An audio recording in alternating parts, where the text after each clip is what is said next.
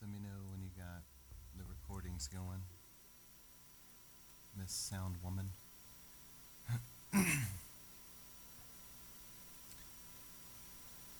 All right. Father, we just lift up this time in the Word tonight. We ask you to bless this time.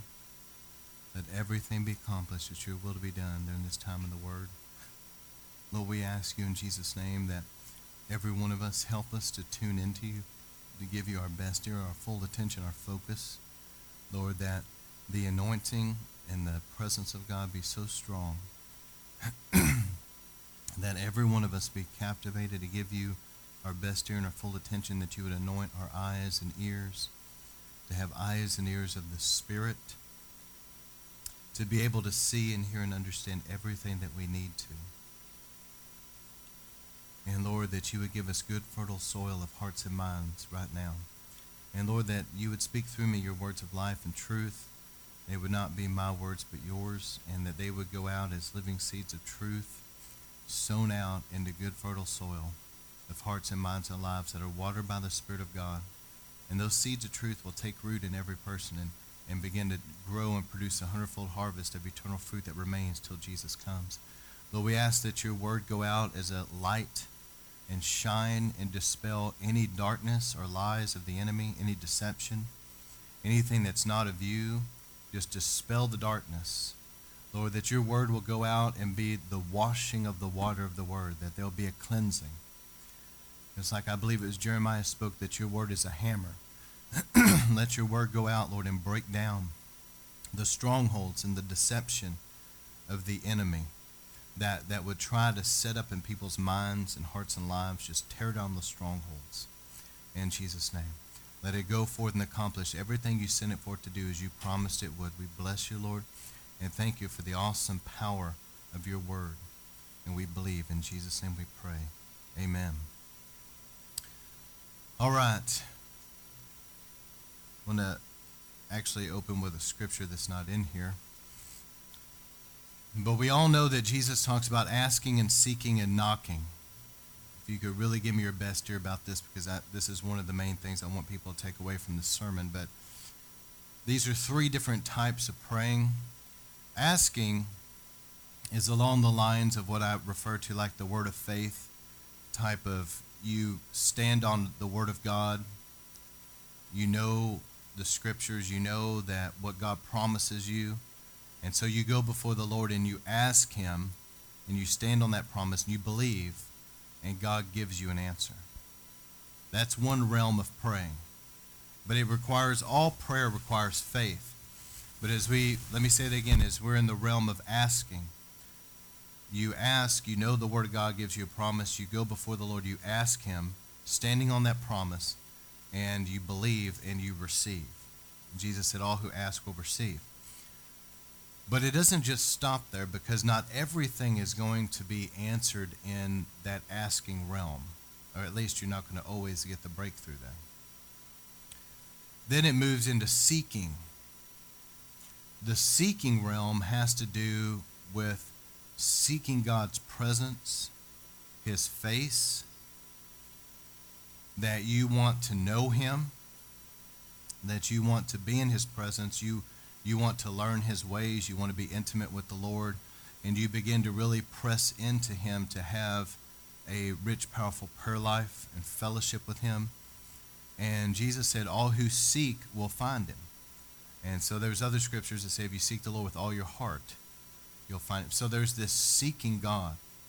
And in the seeking, the Holy Spirit will deal with things. He will show you things that, that are not right, that are a hindrance in your walk and and you'll begin to confess and repent of those things. And in the seeking realm there's a real refining that's going to go on in you and there's going to be an intimacy with God that you find. But that really to seek God you really have to press into him and not give up. Because when I first started seeking the Lord I didn't know how to pray effectively and I certainly didn't know how to believe God for things. And so it seemed like it was frustrating at first. But over the years you learn and then you grow in your relationship with Him. The other realm of prayer has to do with knocking. Now, this is kind of what we're dealing with here. Knocking has to do with you're not just pressing in to know the Lord yourself, like a relationship per se, but you're pressing into the heavens being open and the power of God coming down to affect you and others. That's knocking. And the Bible talks about knocking. You knock, and it will be opened unto you. That's the heavens opening and God's presence coming down. But knocking is very challenging. There's even a passage where Jesus talked about there was a man that came and knocked on a guy's door asking him for bread, and he said, Go away. You know, I'm already in bed. All of us are here asleep, but he kept knocking and kept knocking. And finally, the guy got irritated and threw his covers off, you know, I'm paraphrasing, shoved his wife out of the way, got up, went and got some bread. I'm sure he just opened the door, got the bread, and said, Here you go, get out of here, you know. And, and but it was out of him being persistent. And so that's that's a parable, of course I'm paraphrasing. That's a parable of Jesus about being persistent though in your knocking. That you're not and Jesus said that I stand at the door and knock. So the Lord is also in this that He's wanting to come in among us, but there's a pressing into this. So the asking realm is one thing. We know God's word, we know the promises, we stand on it, we ask and we believe, we receive. The seeking is that relationship, but the knocking is where it's really it's going to be like last week's sermon. Okay? Where it talks about the persistent, heartfelt, earnest prayer of the righteous, that you're you're persistent, it's an earnest, heartfelt prayer, and you stay with it and you keep going after God. Those type of prayers have to do with the knocking that like elijah with the, the cloud the size of a man's hand that you keep on.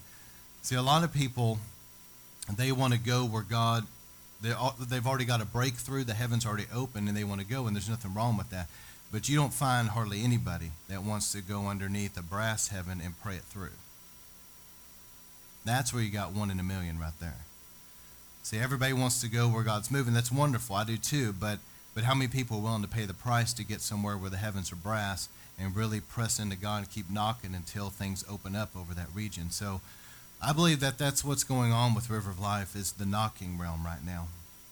And it has been a challenge. But for us to have a sustained move of God, last week I talked about the heavens opening, and I gave a lot of stories and illustrations and things regarding an open heaven.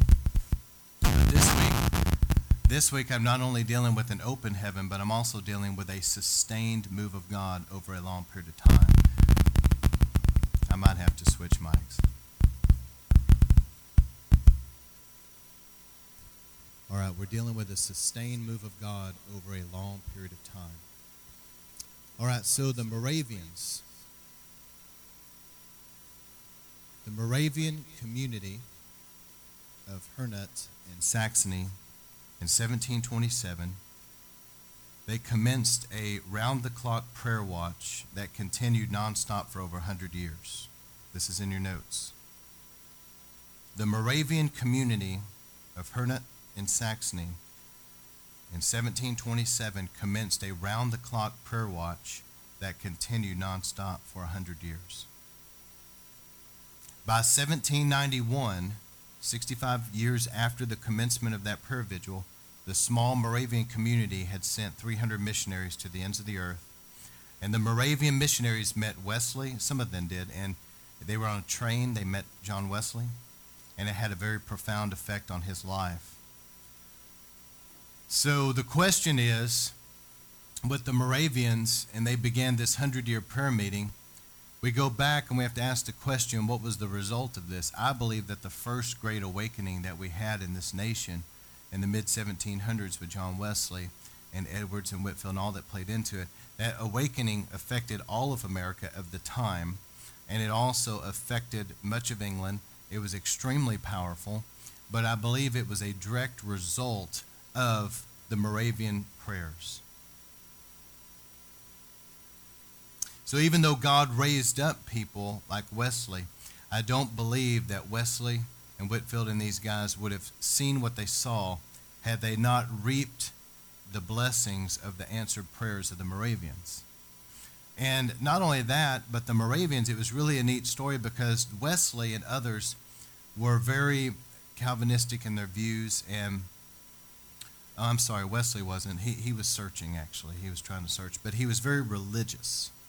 And he didn't know, he didn't have a relationship with the Lord. And whenever they were on this boat in particular, this they were they, they were thinking that they were going to sink. I believe it was a boat, and they were going to sink, but their life was in danger. Wesley was very scared, and he really didn't know where he was going to spend eternity. But he was a very religious man. He would have considered himself a follower of Christ, but he really didn't have that relationship. And he noticed that the Moravians were at total peace, whether they lived or died. And Wesley was just blown away at the fact that they were so confident in where they would spend eternity. And it had a very profound effect on Wesley. Because the Moravians had a relationship with the Lord. He had a religion in his life.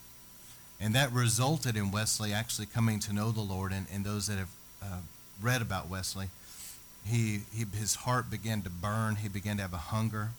And him and some others started a group. They called it the Holy Club. It was a group of guys that were called into the ministry, but they were going to begin to pray and seek God with all their heart and they took communion one day, and the, and it says that the the heavens opened. It was just like they described it like a zipper, and the heavens opened, and the presence of God came down, and that really, in essence, is where the awakening began. Was in that small group, and we know Wesley was, as it always is with every move of God, Wesley was not liked during his day and he was disliked enough to where churches of that time refused to have him preach in their church. Even the church that his father planted and preached at for many years, Wesley was not welcome to preach there. And so he ended up preaching in the streets, but it led to a great revival. But my point in all of that is this it was the Moravians that prayed that thing through. And that, I believe, right now is exactly where River of Life is and where things are in this nation. I'm speaking to River of Life because it's the church I pastor, but I believe that the emphasis right now the Lord is placing on us and others is prayer. We have not seen things open up yet in the realm of the harvest, but it is a season of prayer and to really see something break forth in prayer. And so last week, I can't recap, but that was the emphasis was on that persistent prayer and, and pressing in to, to see things open up. And it's, it's a sacrificial life. But what I want to talk about here is how do you sustain that? How do you press into that and keep the momentum? Because the Moravians not only prayed, and then their prayers, I believe that history shows us that their prayers resulted in revival breaking out but they continued on praying through all those years that the, the First Great Awakening took place. They didn't stop praying. So once you get the breakthrough, that's not the time to sit back and stop praying. That's the time to say, look, now we need to keep praying that we keep the momentum going.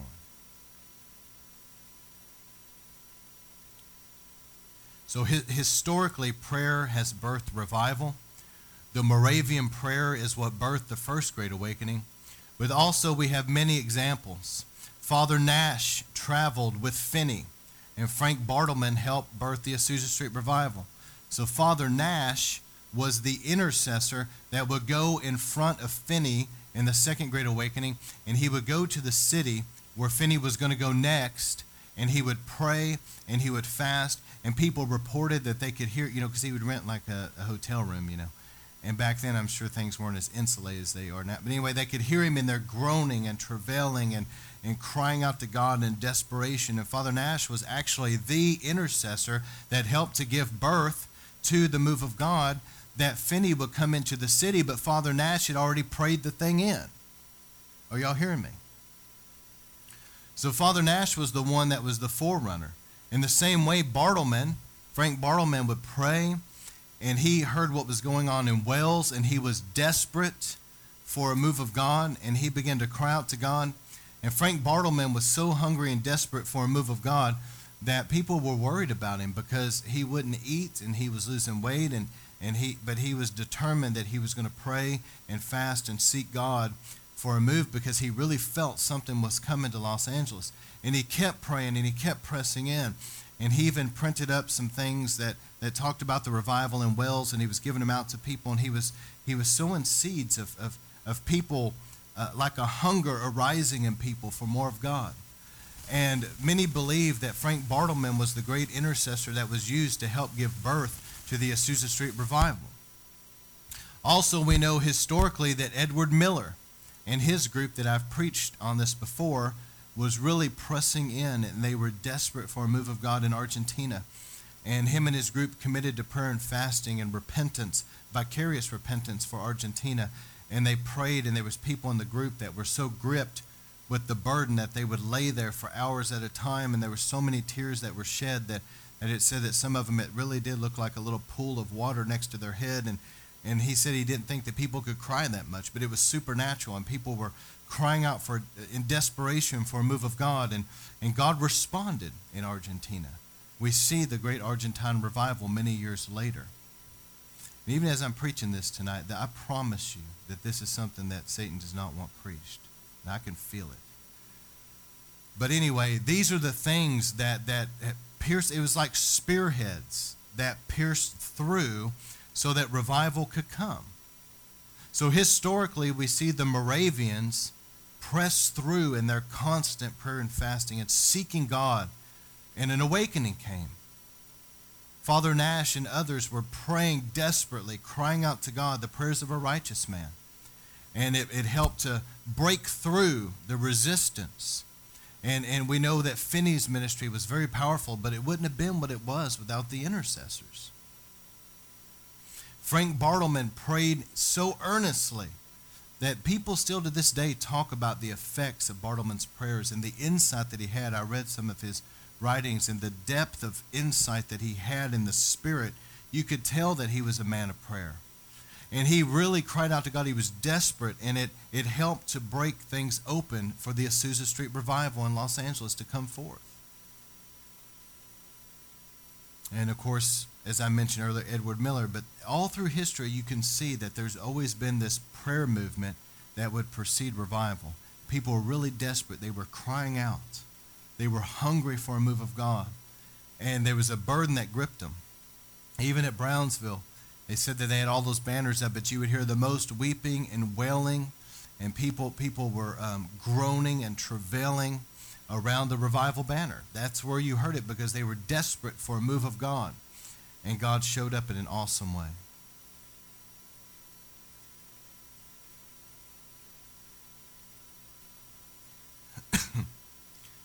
when it comes to prayer, as I discussed some things last week as well, it does not, I promise you, that having big numbers about prayer when it comes to prayer is not the priority when you start getting big numbers a lot of times, and I, I, can give you one story, but I could go on about this. I could really belabor this point, but I don't want to.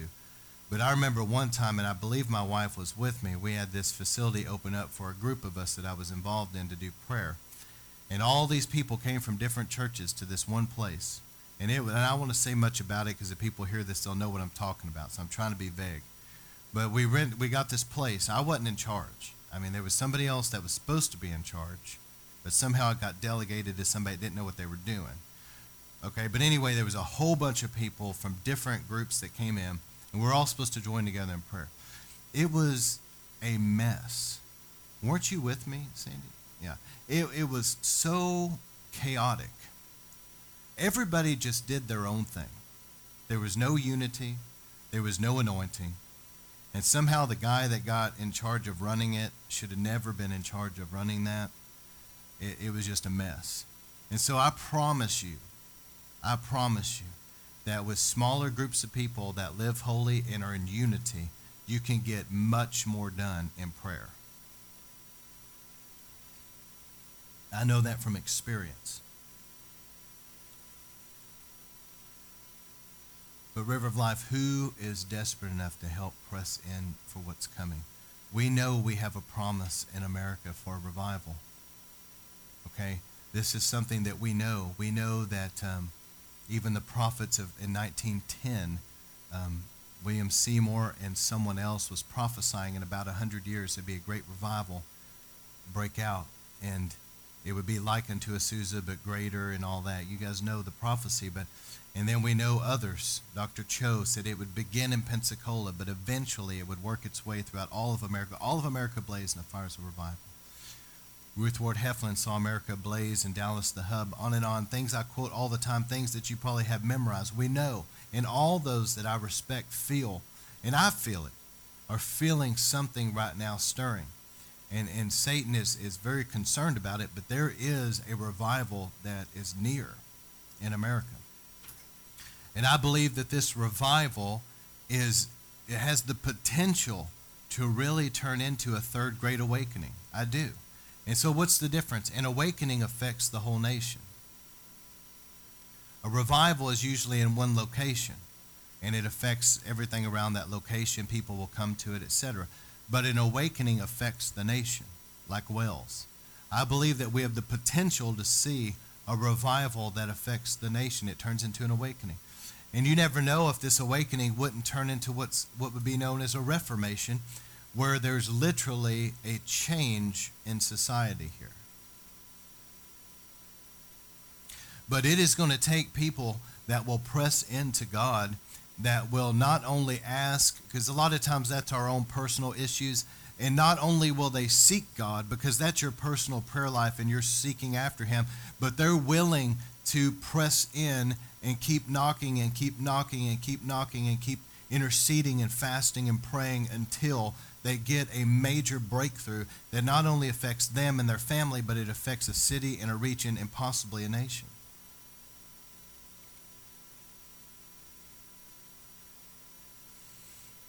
We've seen also in our time how Korea, South Korea, has had continual prayer and fasting, hundreds of thousands of people in Prayer Mountain continually praying and fasting, and, and how their prayers have, have caused um, South Korea, like the skies over that region of the, of the world, to be open. And, and because of that, so many people getting saved and so much going on. And I believe that the prayers of um, South Korea, in my opinion, have had a lot to do with why God is sending revival to America. Because they were praying for us when America wasn't praying. They were praying for us um, and they're the ones, Dr. Cho was the one that prophesied that Pensacola, it would start there in the first place. I believe that God responded to their prayers. And just like last week, I talked about the heavens open, and Jesus said there would be angels ascending and descending on the Son of Man. We need that there's prayer places that there's an open heaven over them, and the angels of the Lord are ascending and descending and going out on assignment throughout the nation. Amen? We need places that know how to get a hold of God, that know how to get into the throne room, they know how to press in and not give up. Too many people don't know how to pray. This is those that know how to travail and how to get into God's presence and press into Him. And how many knows that prayer is what blocks satanic attack and satanic schemes?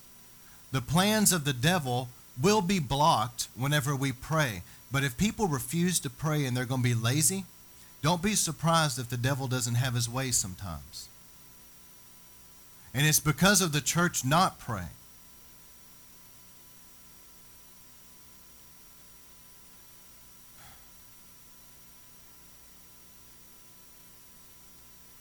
And I also have seen this twice in my ministry, and I've heard of it in other ministries.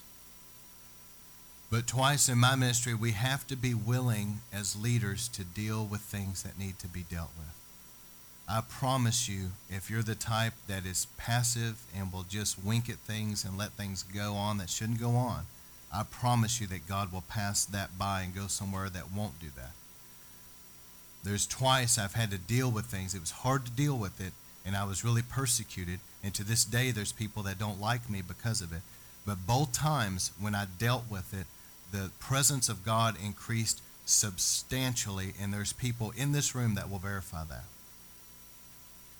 I had a friend of mine in uh, Greenville, Texas, actually, that was a pastor at one time of this church, and he, just to verify this has happened in other places, but he said that there was a group of people that continually caused problems in that church. They were always gossiping, always causing people to be upset with each other.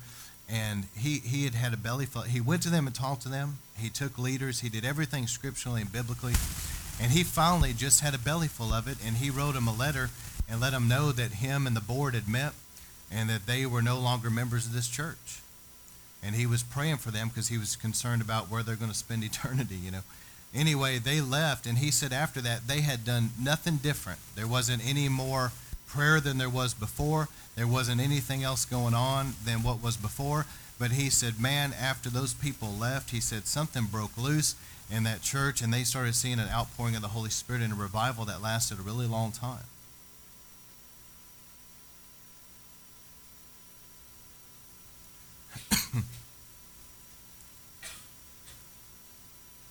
So prayer is what purges the skies, it opens the heavens overhead.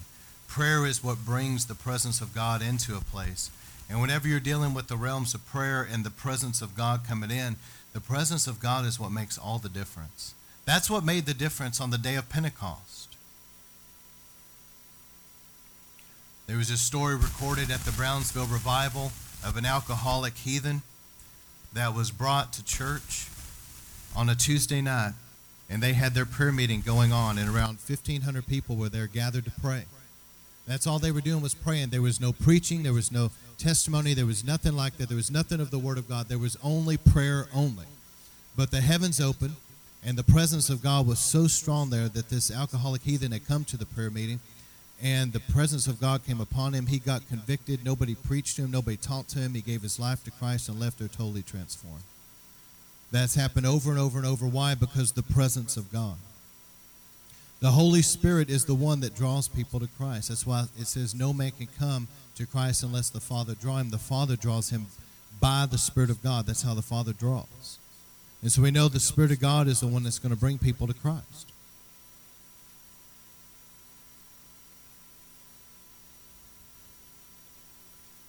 In 1 Corinthians 3 6, Paul talked about there's people that plant, people that water, and people that reap. I know you guys know this, but God is the one that brings the increase. The truth is that it's the prayer that is what is sowing into the heavens. It's the prayer that is reaped, that, that reaps the harvest. In fact, the Bible says if we sow in tears, we reap with joy. And there's got to be that sowing in tears, and that's a reference to um, intercession. Acts 2:37 when the people heard this they were cut to the heart. And they said to Peter and others brothers what shall we do? Listen it's prayer that brings the presence of God. And when the presence of God comes the presence of God the presence and power of the Holy Spirit is what convicts people and brings people to the Lord. So in other words you know we're going out witnessing and we're seeing some people saved. But whenever we really get a breakthrough here like we're going to one day there's going to be a move of God that it's going to be a lot easier to see more people saved than we could have ever imagined. But it's the Spirit of God that does it. Just like when Peter preached on the day of Pentecost, they were already cut to the heart and said, Brothers, what shall we do? It was the Spirit of God that convicted them. It wasn't Peter's great sermon. In 2 Corinthians 7.10, it says, Godly sorrow brings repentance in John 16, 8, and when the Spirit comes, He will convict the world concerning sin. So there's a move of God that has to come and bring in the harvest. But it won't come without prayer. Powerful signs and wonders to confirm the gospel. In Acts 4, 29, and now, Lord, take note of their threats. We prayed that today. And enable, grant your bondservants that we may speak your word with boldness or confidence and extend your hand to heal and signs and wonders take place through the name of your holy servant Jesus. And when they had pr- prayed that, the place where they had gathered together was shaken, and they were filled with the Holy Spirit and spoke the word of God with boldness. That's what happens with places that pray. Places that pray and press into God, there is a move of God that will come in and shake things and release a boldness. So here's what I wanted to get to tonight, here in a moment. There's been a wrestling that has been unbelievable in this region.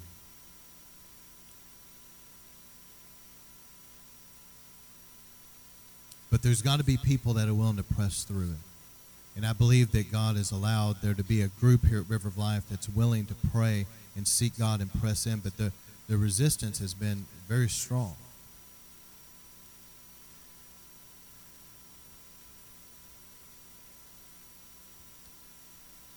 So let's learn from some of the past failures, real quick, of revivals that have died. Number one, Wales. The great Welsh revival, Evan Roberts saw a great move of God there. Tremendous. But the move of God died in Wales. And we have to ask what happens. Evan Roberts, who was so powerfully touched by God, tremendous anointing on his life, but yet he began to deal with depression. And I'm going to tell you something where there's a, a heavy attack of a Jezebel spirit and Jezebel and Ahab, that stuff is serious. And let me tell you, that will begin, if somebody allows it, it can settle over and it can kill a move of God and it can bring depression and suppress things. And that's exactly when you look at the life of Elijah, that's exactly what happened to Elijah. He went into the desert and he went underneath a tree and he wanted to die. It was depression, serious depression, suicidal depression. And then Elijah finds himself in a cave, whining and complaining to God over and over, never got over it. No matter the fact that God sent him an angel, no matter the fact that God gave him supernatural food and all that God did for him, he, he split the rocks, the fire came the earthquake. Remember all this? Nothing really ever got Elijah out of that depression. And finally, God found, uh, told Elijah, said, Look, go back the way you came, and you're going to have to anoint Hazael, you're going to have to anoint Elisha to succeed you as prophet, and you're going to have to anoint Jehu. And they're going to basically do what you were originally called to do, but I can't get you out of this depression, so I'm taking you home. And that's what happened with Evan Roberts. The revival was tremendous, it was so powerful, and it, it, and it was affecting the whole nation of Wales and people beyond Wales were coming in and getting touched. And in the midst of that revival, Evan Roberts began to deal severely with depression. And Satan had sent in a woman, it happened to be Jessie Penn-Lewis, and, and her husband. They had an estate, they were very wealthy. But anyway, he ended up living with them, and it, his ministry died. This great man of God that was so young and so anointed and so powerful with God his ministry died, and you never even hear anything out of the guy from that point. He came back to Wales years later to preach. I believe it was at his father's funeral, but he came back to preach in Wales many years later, and the people were there, and as he preached, they, they reported they felt electricity in the atmosphere, and they felt electricity shooting through them, and they asked amongst themselves, could revival break out again? But then he went back right back to England to that estate and in seclusion.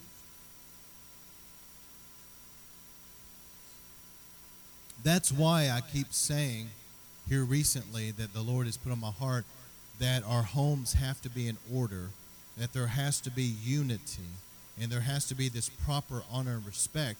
Because if those things are missing, then you can give place for, for Jezebel spirit and an Ahab type thing to come in, and it will be a serious attack. Let me say that again. That's why things have got to be in order.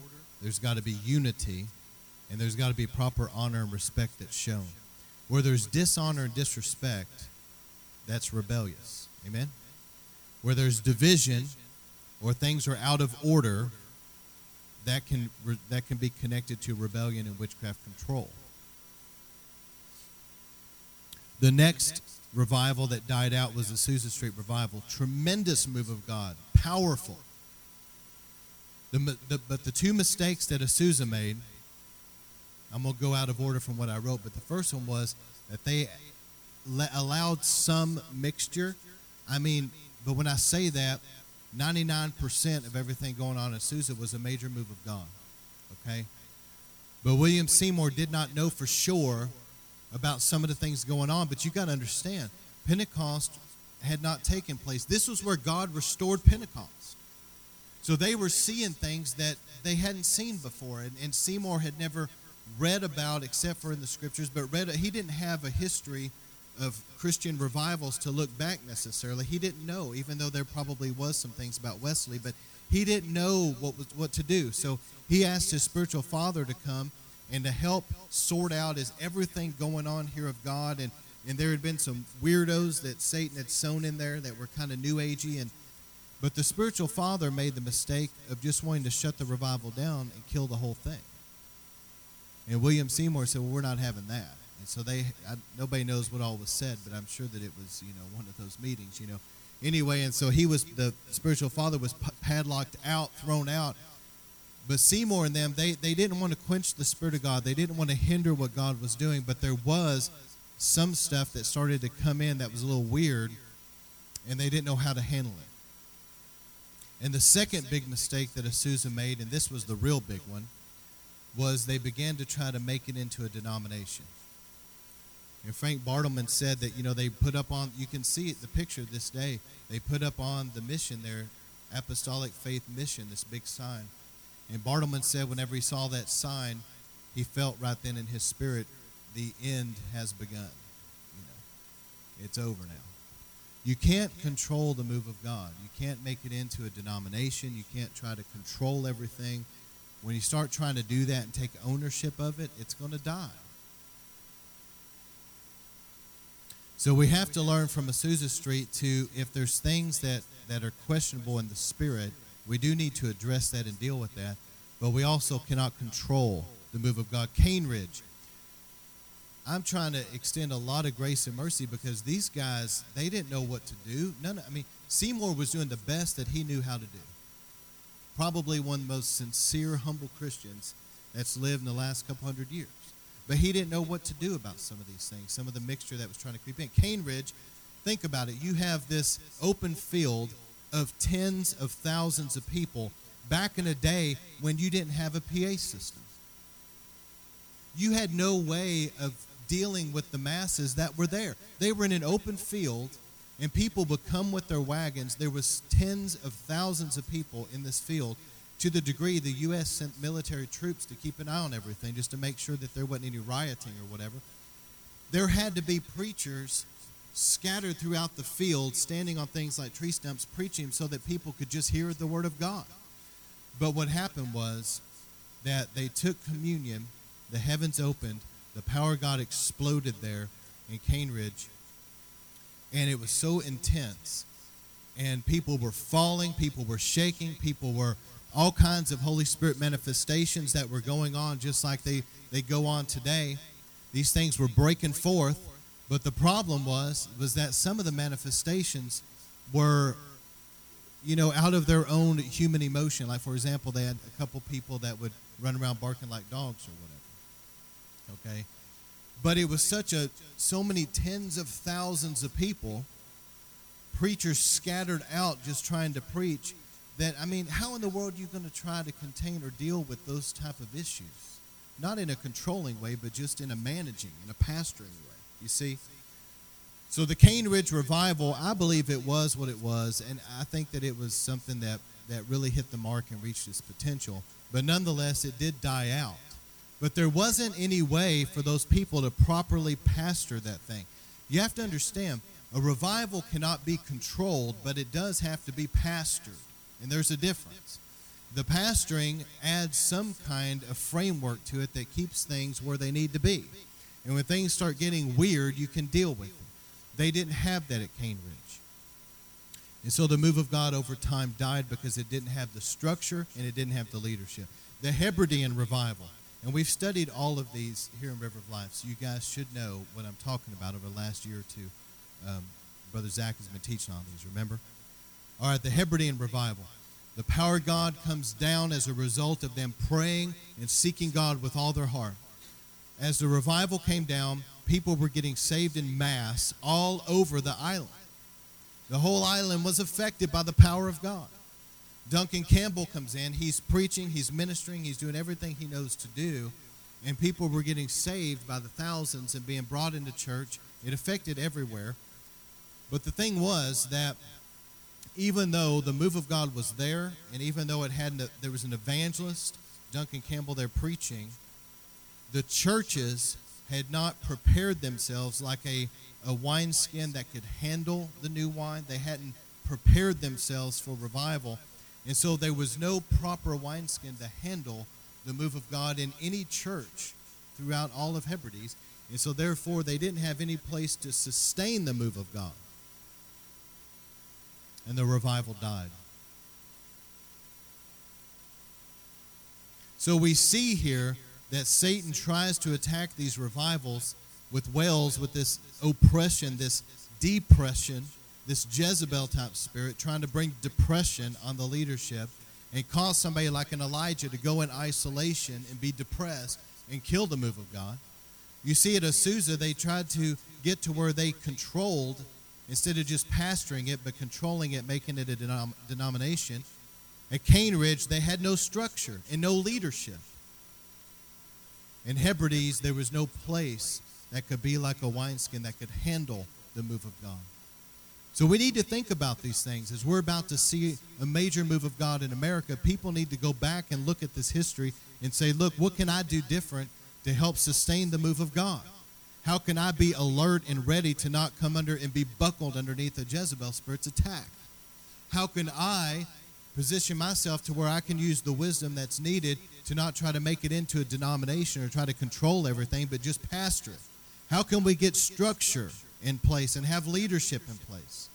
And how can our churches be a wineskin that can really sustain the move of God? Some other mistakes that have been made in revival history is revival has died with some of its leaders. There should have been people that were prepared to take up the move of God and run with the fire after the leader died. Would anybody argue that point? Is it God's will that revival die with a leader? I don't believe so. But somebody needed to be like an Elisha that could take up the mantle of their Elijah and run with the fire. And you know, biblically, Elisha saw double. There's no reason why there shouldn't be these moves of God being continually sustained. I realize that the intensity of, of I mean, full on revival is so intense that I understand that that level of intensity probably would not necessarily be sustained 24 7 for from now on. I understand that. But there can be Book of Acts Christianity. There can be such a move of God to where there's an intensity that happens, and then God may allow things to relax a little bit to give people a break, but then it'll build the fire build back up, and there can be this ebb and flow like a river where we're continually moving with God. Would everybody agree with that? You know, God's not wanting things to die. That's the point. He doesn't want a move of God, and then you look 10 years later and, it, and it's so dead and dry there. It's like the devil went over there and just threw cold water on that fire. That's not the will of God. Another major mistake has been that evil men and evil women have been allowed in and given influence. You have to be careful about who you allow in places of influence. And even at Brownsville, they admitted that things happened so much quicker and bigger than what they had anticipated that they didn't have discipleship in place, especially for all the new converts. So we need to be thinking about now discipleship and how to handle all these new converts that are going to be coming to the Lord. And the last thing is weariness of the saints, where people just get tired. You know, there needs to be a changing of the guard, so to speak, where maybe one group that's ministering one night can take a break, and another minister another night. But you know, you start going six days a week and you're going to all hours of the night and people working jobs, it can be weary. So you need to think about these things because that you don't want people to get worn out where they can't function. They start having health issues. Okay, we've got to, and there was people even back in the 40s and 50s, the great tent meetings and revivals that that reported that some of the leaders dealt with some health issues because they just kept going and going and going. You know, God has called us to have a Sabbath rest. That's a biblical principle. The next point is obedience is the key to an open heaven. Matthew 24, 28. It says, Wherever there's a corpse, the vultures will gather. So Satan's kingdom traffics where it's dead spiritually, where it's dry spiritually, and where there's darkness spiritually. Let me say that again. Satan's kingdom traffics where it's dead spiritually, it's dry spiritually, and it's dark spiritually. So we have to, as I mentioned earlier, we've got to have lives that are lined up with the scriptures and things are right. Because whenever our lives are right with God and we're obedient to His word, there should be a continual open heaven over our lives. But whenever we start getting in sin and allowing things in our lives that we should not allow in our lives, things can really begin to be hindered in the heavenlies. It's like a brass heaven can come overhead. So, number one, as I mentioned earlier, we have to call out and be willing to deal with sin. Number two, we have to be willing to put things in order. Things have got to be in order, and they've got to be unified. And I already touched on some of this earlier in the sermon, but just that, you know, if you're going to be the type that does this, there's going to be people that don't like you. So if you're the type of person that just can't stand the fact that there's somebody out there that doesn't like you, you don't need to get into the ministry.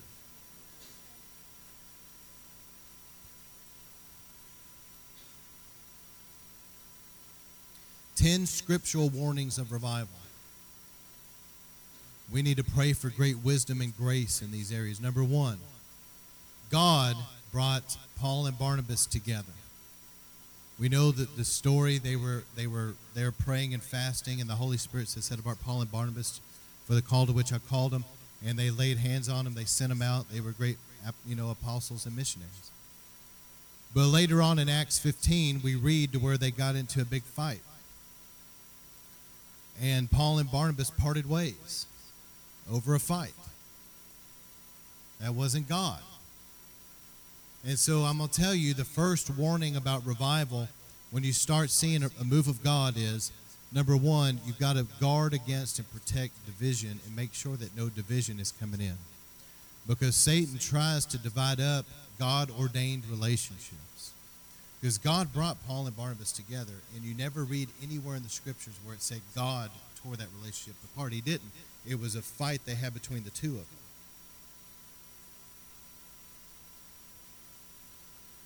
The next warning in revival is religious spirits. There's going to be religious spirits that are out there that get stirred up. They get very agitated.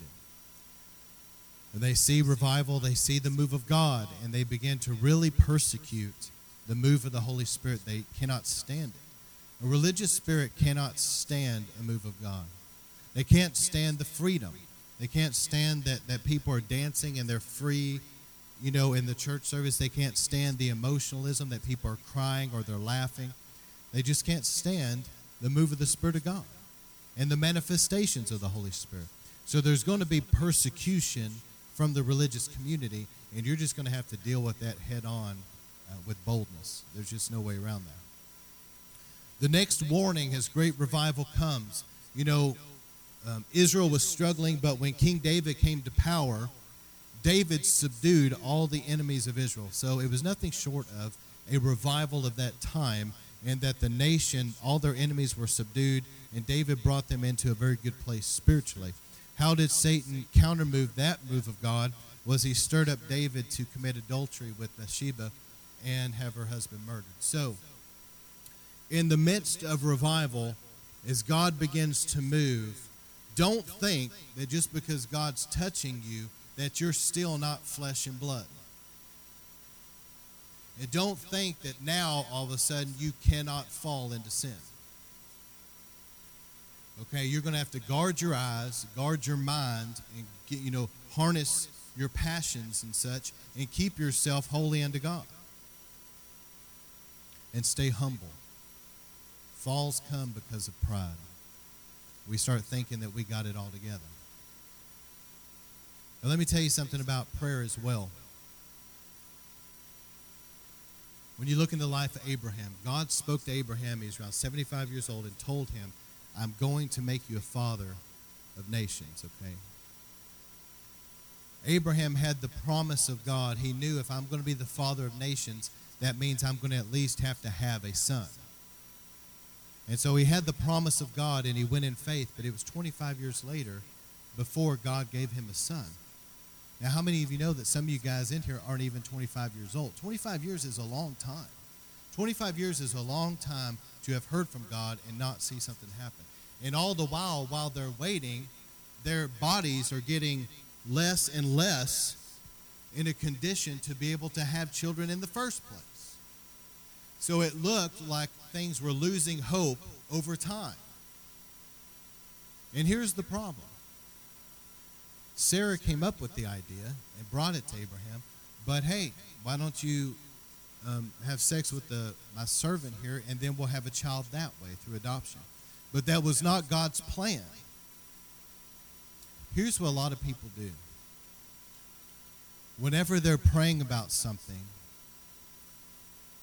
they don't want to wait for God to come through. They want to take matters in their own hand at some point. What, no matter what it is, whether whether it has to do with relationships or health or whatever their financial thing, whatever they're believing God for, instead of praying about it and letting God move over time. Maybe God's got to do something in you. Maybe God's got to do something in somebody else. Maybe God's, you know, we don't know even a small percent of what's actually going on out there, but we're praying and believing and not seeing something yet. And there's a subtle pride there that begins to get frustrated and say, well, I guess God isn't going to come through for me. You know, I, I, I guess he does it for other people, not for me. People don't realize, and I say this in love, how really arrogant that is. Because that is calling God a liar. God said he would do it for you. Don't go around saying that he's not who he says he is. He is faithful. But there's this subtle pride there that says, well, God's not going to do it for me. God's not going to come through. I guess God hears other people's prayers and not mine. And and I need to take matters into my own hands now. And then they begin, the person begins to do things themselves to make it happen. How many knows that's exactly how an Ishmael got born in Abraham's household? Because Abraham took things in his own hands and tried to fix it for God. God, you're taking too long. I'm not sure that you can really do this or not. I don't know. So we're just going to take matters into our own hands and that and it really was regretted. And people, instead of submitting to the process of God, saying, "Lord, I'm asking you to do it," whether whether it's financial, whether it's relational, whether it's health based, whatever it is that I'm praying, you know, about here, I'm going to submit it into your hands. I believe, and I'm going to stay in faith until I see the promise fulfilled. But on that process, at some point, they give up faith and they begin to say, "Well, you know, I think that I'll fix this myself. And then they start fixing it themselves. And even though they may end up with something good, it's a really good possibility it's not God.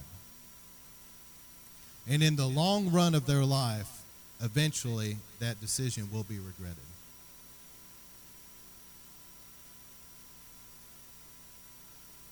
Press into God. You know what? It takes humility to press into God. It takes humility to say, God, I don't understand everything, but I trust you. It takes humility to say, you know what, I may not be getting what I want right now the way I want it, but I trust you, Lord. And I'm going to stay with you. And I, and I know that you're at work. I may not see it all right now, but I know that you hear my prayers, and I know that you're at work on my behalf. And I'm thankful for what you're doing. You are faithful. That's humility. But pride says, nah, God's not doing. It. See, you see the difference? It's very subtle. A lot of people don't realize that some of the things they deal with is actually rooted in pride within themselves. They don't realize that because it's so subtle. Here's some other things that go back to warnings and revival idolatry. God had brought the children of Israel out through the Red Sea. The waters parted. A great revival with signs and wonders following, no doubt about it. But right as Israel gets out into the wilderness, what do you read about? They're dancing around a, a, golden, you know, the thing was the ugliest cow you've ever seen in your life, that they made it in the wilderness by hand. Aaron, who's no, you know, he had no formal training, it probably was barely recognizable as a cow, and they're dancing around it naked. They're doing these, these what they learned in Egypt, idolatry. Right in the midst of God moving so powerful, idolatry and deception. How is it that people could see a sea part and see a, a nation brought to its knees? and then be so deceived just a few days later that they're worshiping another God. Don't think that you and I are above deception. It is the grace of God. That's why we got to be so humble and stay close to Jesus. Deception is powerful and it's serious. And we don't want to get deceived and begin to get off into some different idols or something that's not God. The next thing is rebellion. Again, Israel was moving forward toward the promised land. And what happened? Satan stirred up Korah, Dathan, and Abiram, and they began to rebel against Moses. Has God only anointed Moses? Has God only called Moses? Who does Moses think he is? And they began to rebel against the leadership. And we know how God felt about that because God caused the earth to open underneath them like a sinkhole and suck them straight down to hell. All of them. And think about that. Their families, too and even their animals, their donkeys. What did their donkey do? You know, it's like everything got sucked down in this. But see, rebellion is serious. And God had to kill that rebellion right there. Listen, re- rebellion is something that whenever you're in the midst of revival, you've got to watch that there's not going to be people that are wanting to do their own thing their own way. I mean, knows that God's not going to operate through rebellion. I remember even just to give one story off the top of my head. Um, we had went to a conference, and I, I know that Pastor Stephen will remember this, and maybe some others were with us. I don't remember who all was there at the time. But we went to a conference in Florida, and it was a youth. It was a really powerful thing. And but there was there was somebody there that was praying for people, and he wasn't supposed to be. Remember that? Some of you guys remember? He's going through praying for people, and um, that's rebellion. And God's not going to operate through rebellion. He's not going to bless rebellion. Okay, there's got to be um, a coming under authority and do what we're told. And I remember that, that that really bothered me because here's somebody that is specifically told to them only those that have badges are to pray with people, and he's just going around praying for people anyway. The next one is witchcraft control and depression, which I've already talked enough about to not dwell on it, but don't allow anything to bring an oppressive control. People want to control the move of God. That is the, the great warfare of revival is whether or not it's going to be under God's control or man's control. That is really the battleground right there. I mean, yes, you deal with the demonic realm and the spiritual warfare. That's always going to, but really, whether the revival is going to live or die has a lot to do with whether they're going to let God be God or man is going to try to control it. And evil men slipping in um, Sanballat and Tobiah, Sanballat and Tobiah, they were persecuting the whole time Nehemiah was working and building the walls. They were persecuting and mocking and ridiculing and resisting, and they, they, they sent letters back to the king to try to, to send uh, troops there to kill the Jews. And there was constant. You know, Nehemiah leaves and comes back, and after they had finished the walls and the temple was already built and things were, were good, and, and Nehemiah comes back and finds that some goofy priest had allowed Tobiah, one of the very people that had fought them the whole time, tooth and nail. You understand, Nehemiah was probably riding his horse, going back and forth through the whole walls of the city, you know, encouraging the men, keep building, and he's listening to Sanballat, Sanballat and Tobiah's ugly voices just ringing out, mocking them the whole time. And Nehemiah leaves out, comes back from being out of town, and some goofy priest had given Tobiah a room in the temple to live there like a little apartment. So Nehemiah loses his temper.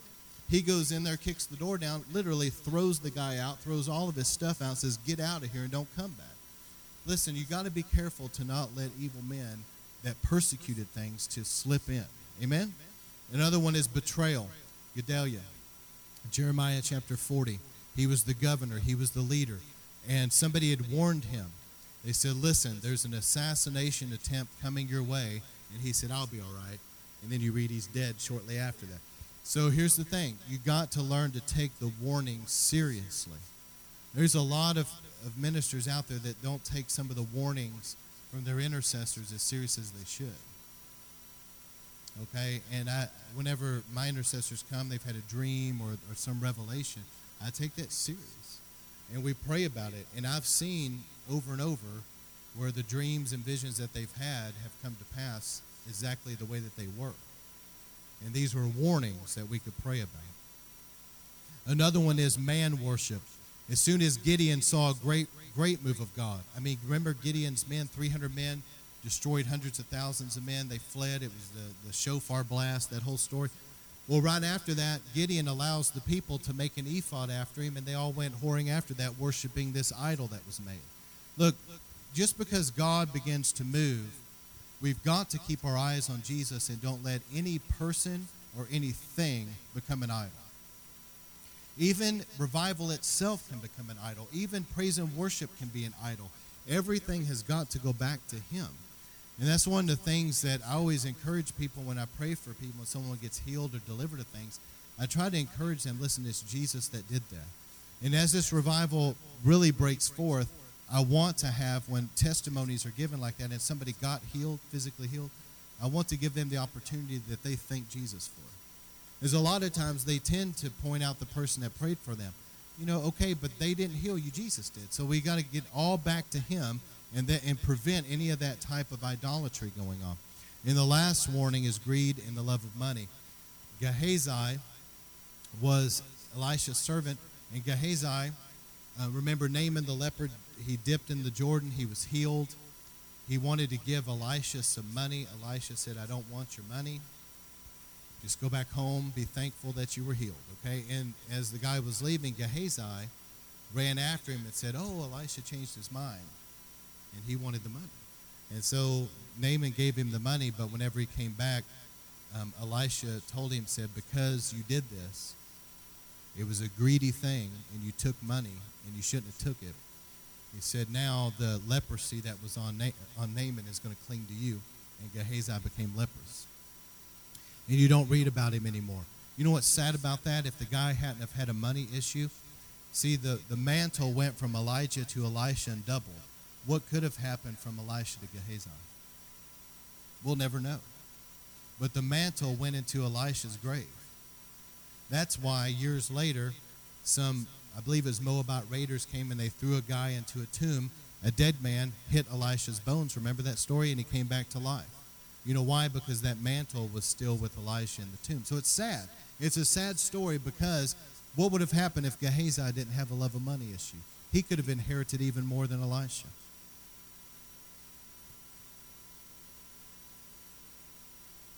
And I'm going to close out with an atmosphere shift that's coming. But I just ask people to pray because I feel in our nation right now there's just a raging in the heavens. There's warfare that's going on in the spirit realm. And I have felt lately, for the last little while, my wife and I have talked, I've really felt some resistance, um, especially before church and during worship. And I promise you, friend, that there's a lot going on right now. The devil does not want people praying, and he doesn't want people pressing into a move of God right now because it's coming. And he wants the church to just go to sleep and, and not let it happen. But if we'll press into God, we're going to have what we're praying for. All right. So let me close with an atmosphere shift. I believe that God is, is really doing something. I believe that in the past, there was a time when there was an emphasis on inner healing and deliverance with this core group. When we get new people, they come to us, we pray with them. But as far as the core group, the inner healing and deliverance has, has been prayed about. And by and large, most of that has been accomplished, it's been broke through. Not, not all of it, but most of it. And then earlier this year, there was a tremendous amount of deep consecration unto God. And the prayer, the fasting, you guys remember what we did, you know, around Passover, it was really powerful. Uh, we had a water baptismal service. Many people want to get baptized again and, and just consecrate their lives. And people told me after Passover and also after the water baptism, they really felt different, like God had done something. There was a deep consecration. And I believe that the defilement was removed. Like there was defilement that was still resident, but God purged that out. So first it was the deliverance from like curses and spirits and things like that. Then it was defilement. But here's what I feel like God is about to do. Now the Lord is wanting to shift atmospheres. in people's lives. And see, if you and I were to take this building and somehow we could seal it off completely, where there was no way that, that any type of water could get out of it, it was totally sealed off. Right now, this room is filled with air. But if we were to run some kind of a hose in here with water and let it run, eventually this room would gradually rise with water. And where there was once air, now there would just be water. You know, there's not going to be some kind of weird black hole where you don't have anything. Okay, there's going to be either air or water. And so now the air is being replaced with water. And what I'm trying to say is this there's been atmospheres in people's lives that need to be replaced. Even though you've, you've broken things off your life, you've, you've rebuked the enemy, and that's, and by and large, a lot of that's happened. Most people in here can tell a lot of stories about freedom that they've had. And also, there's been a cleansing of defilement, there's been a consecration unto God, but now there's been a resident like atmosphere in different areas that God is about to shift. How many of you guys would love for God's presence, the atmosphere of heaven, to begin to invade your life in a new way and turn things that were once a certain way, now it just shifts. For example, maybe there's been an atmosphere in some people's physical bodies of infirmity. And it's like there's something there. And all of a sudden, the atmosphere of heaven fills their bodies, and now there's life and health. Amen? An atmosphere, by definition, is the air of a location, like the climate. You know, here in the south, we have a certain atmosphere. And there's things that'll grow south of here, like palm trees, that won't grow in the north. So there's different atmospheres, different climates. And a lot of people in Christianity, a lot of us, people don't realize that by and large, the atmosphere of our lives is not the atmosphere of heaven, but it can be. How many feel the presence of God when you come to church and we're worshiping here? Okay, you can feel that at home. You, the atmosphere of heaven can invade your home, it can invade your life. What would it be like where there was maybe an atmosphere, so to speak, and somebody in the soul realm, mentally and emotionally, things have been a certain way, and it seemed like it had been stubborn. But all of a sudden, the atmosphere of heaven comes in and things change. Or maybe spiritually, their prayer life has been challenging. And it's been pressing through. But now the atmosphere of heaven comes in and it shifts that atmosphere in their life spiritually. Or maybe a home. There had been an atmosphere of that home where it was easy to fight and it was it was difficult to sleep and it was a oppressed atmosphere that now the atmosphere of heaven comes into that home and man it's peaceful. The atmosphere is different. There can even be an atmosphere in relationships where things have been a certain way. There was a tendency in marriages that it was a tendency to fight. Maybe they would come into church and the presence of God was so awesome, they would just hug and be happy and hold hands. Everything was great. They go home and it would just explode. But there can be an atmosphere, so to speak, in marriages where there's a tendency toward things. But what would happen if the atmosphere of heaven came in and blew that old atmosphere out and now marriages were changed? What I'm trying to say is things can change. When the presence of God comes in, things can change. And I believe that that is the next thing the Lord is about to start doing in River of Life tremendously is shifting the atmosphere in people's lives little Samuel, and I, I know that, that some people say he had to be 30 years old or up. That's not true. I, because I know the priesthood started at 30 and all that, but there was about 10 different things he did wrong to begin with, so I don't think that they were overly concerned with protocol. But I believe Samuel was a little boy. He was not even Levitical, he was from Ephraim, but I believe that, you know, as he was dedicated to God, that little Samuel, Eli, felt in his heart that Samuel had a destiny and to prepare Samuel for his destiny, Eli allowed this little boy to go lay down in the Holy of Holies by the ark and sleep there at night by the ark. That's in your Bible. Now think about that for a minute. There's about 10 things wrong right there, okay? That would that broke every rule. Only the high priest could go in there once a year, right? I mean, there's a lot that's but Eli felt, and see, this shows how God is. God's not legalistic and religious and all that. Good. Eli felt led that that was what was supposed to happen. And so little Samuel would lay there at night and he would sleep by the ark. And we know the story. It was by the ark that Samuel heard the voice of God and began to prophesy. So Samuel's prophetic ministry actually began as he slept by the ark as a little boy. What I'm trying to get at is this there's a lot more going on when you're soaking in God's presence than you could ever imagine. The birth of one of God's greatest generals of the Old Testament, Samuel, happened because he slept in the presence of God. He soaked in the glory. The soaking of the glory of God into our lives. So let me say some things I don't normally share, but I feel like it would help people, so I'm going to. This is the preparation that's happening right now in River of Life. There's an atmosphere shift and a soaking that God's wanting to do. Evan Roberts, whenever he was about to see the Great Welsh Revival, at night he would sleep in his bed and he was having these encounters with God where the presence of God was coming on him really strong at night. And he would literally wake up and feel the glory on him. And he would talk to the Lord and pray and go back to sleep in the glory. And that happened frequently. In fact, whenever it was time for him to go off to school, he was really worried about going to school because he didn't want to leave the glory behind. He wanted that to still be happening in his life. And my wife and I at night, before we go to sleep, we always pray together. So here's, here's something that'll help. I've taught on the priesthood, the believer, the morning and evening sacrifice, so I'm not going to dwell on that. But I believe in praying before you go to bed. And I always, just me personally, I, I'll take the Lord's Supper and I pray by myself and, and, I, and I apply the blood over our property and just pray over it. And right then, the atmosphere is already shifting, right there. But I go up and, and my wife and I will pray together. And what we do is we speak blessings over one another first. Okay? And I noticed once we started speaking blessings, just that alone was making a difference in our home right there. I don't know if you remember when we started that, but it was it was noticeable. But we would speak blessings over each other. And then we pray together.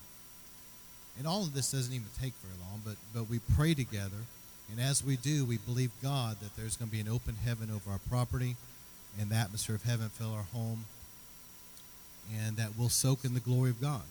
Now, we do that every night for the most part. Sometimes we can't, but I'll still pray. I'm more of a late person. Sometimes my wife doesn't make it. She's she falls asleep. But anyway, I, I still pray and bless her and all that.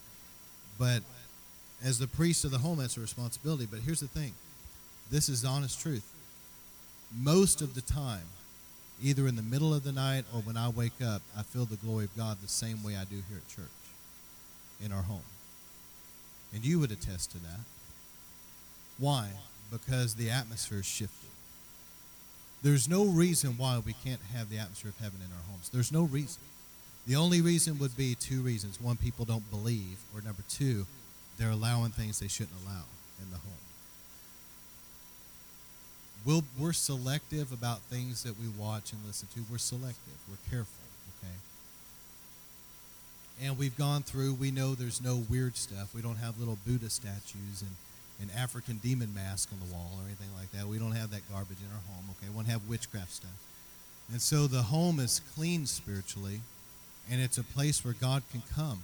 But I'm going to tell you, taking the Lord's Supper in your home, speaking blessings, and praying, making your house a place of prayer – the glory will come. And another thing I do that I like to do is play something revival based at night. Like a lot of times, well, we we always have really powerful services here. You know, I mean, I can't think of one that's not, but the atmosphere of heaven's strong.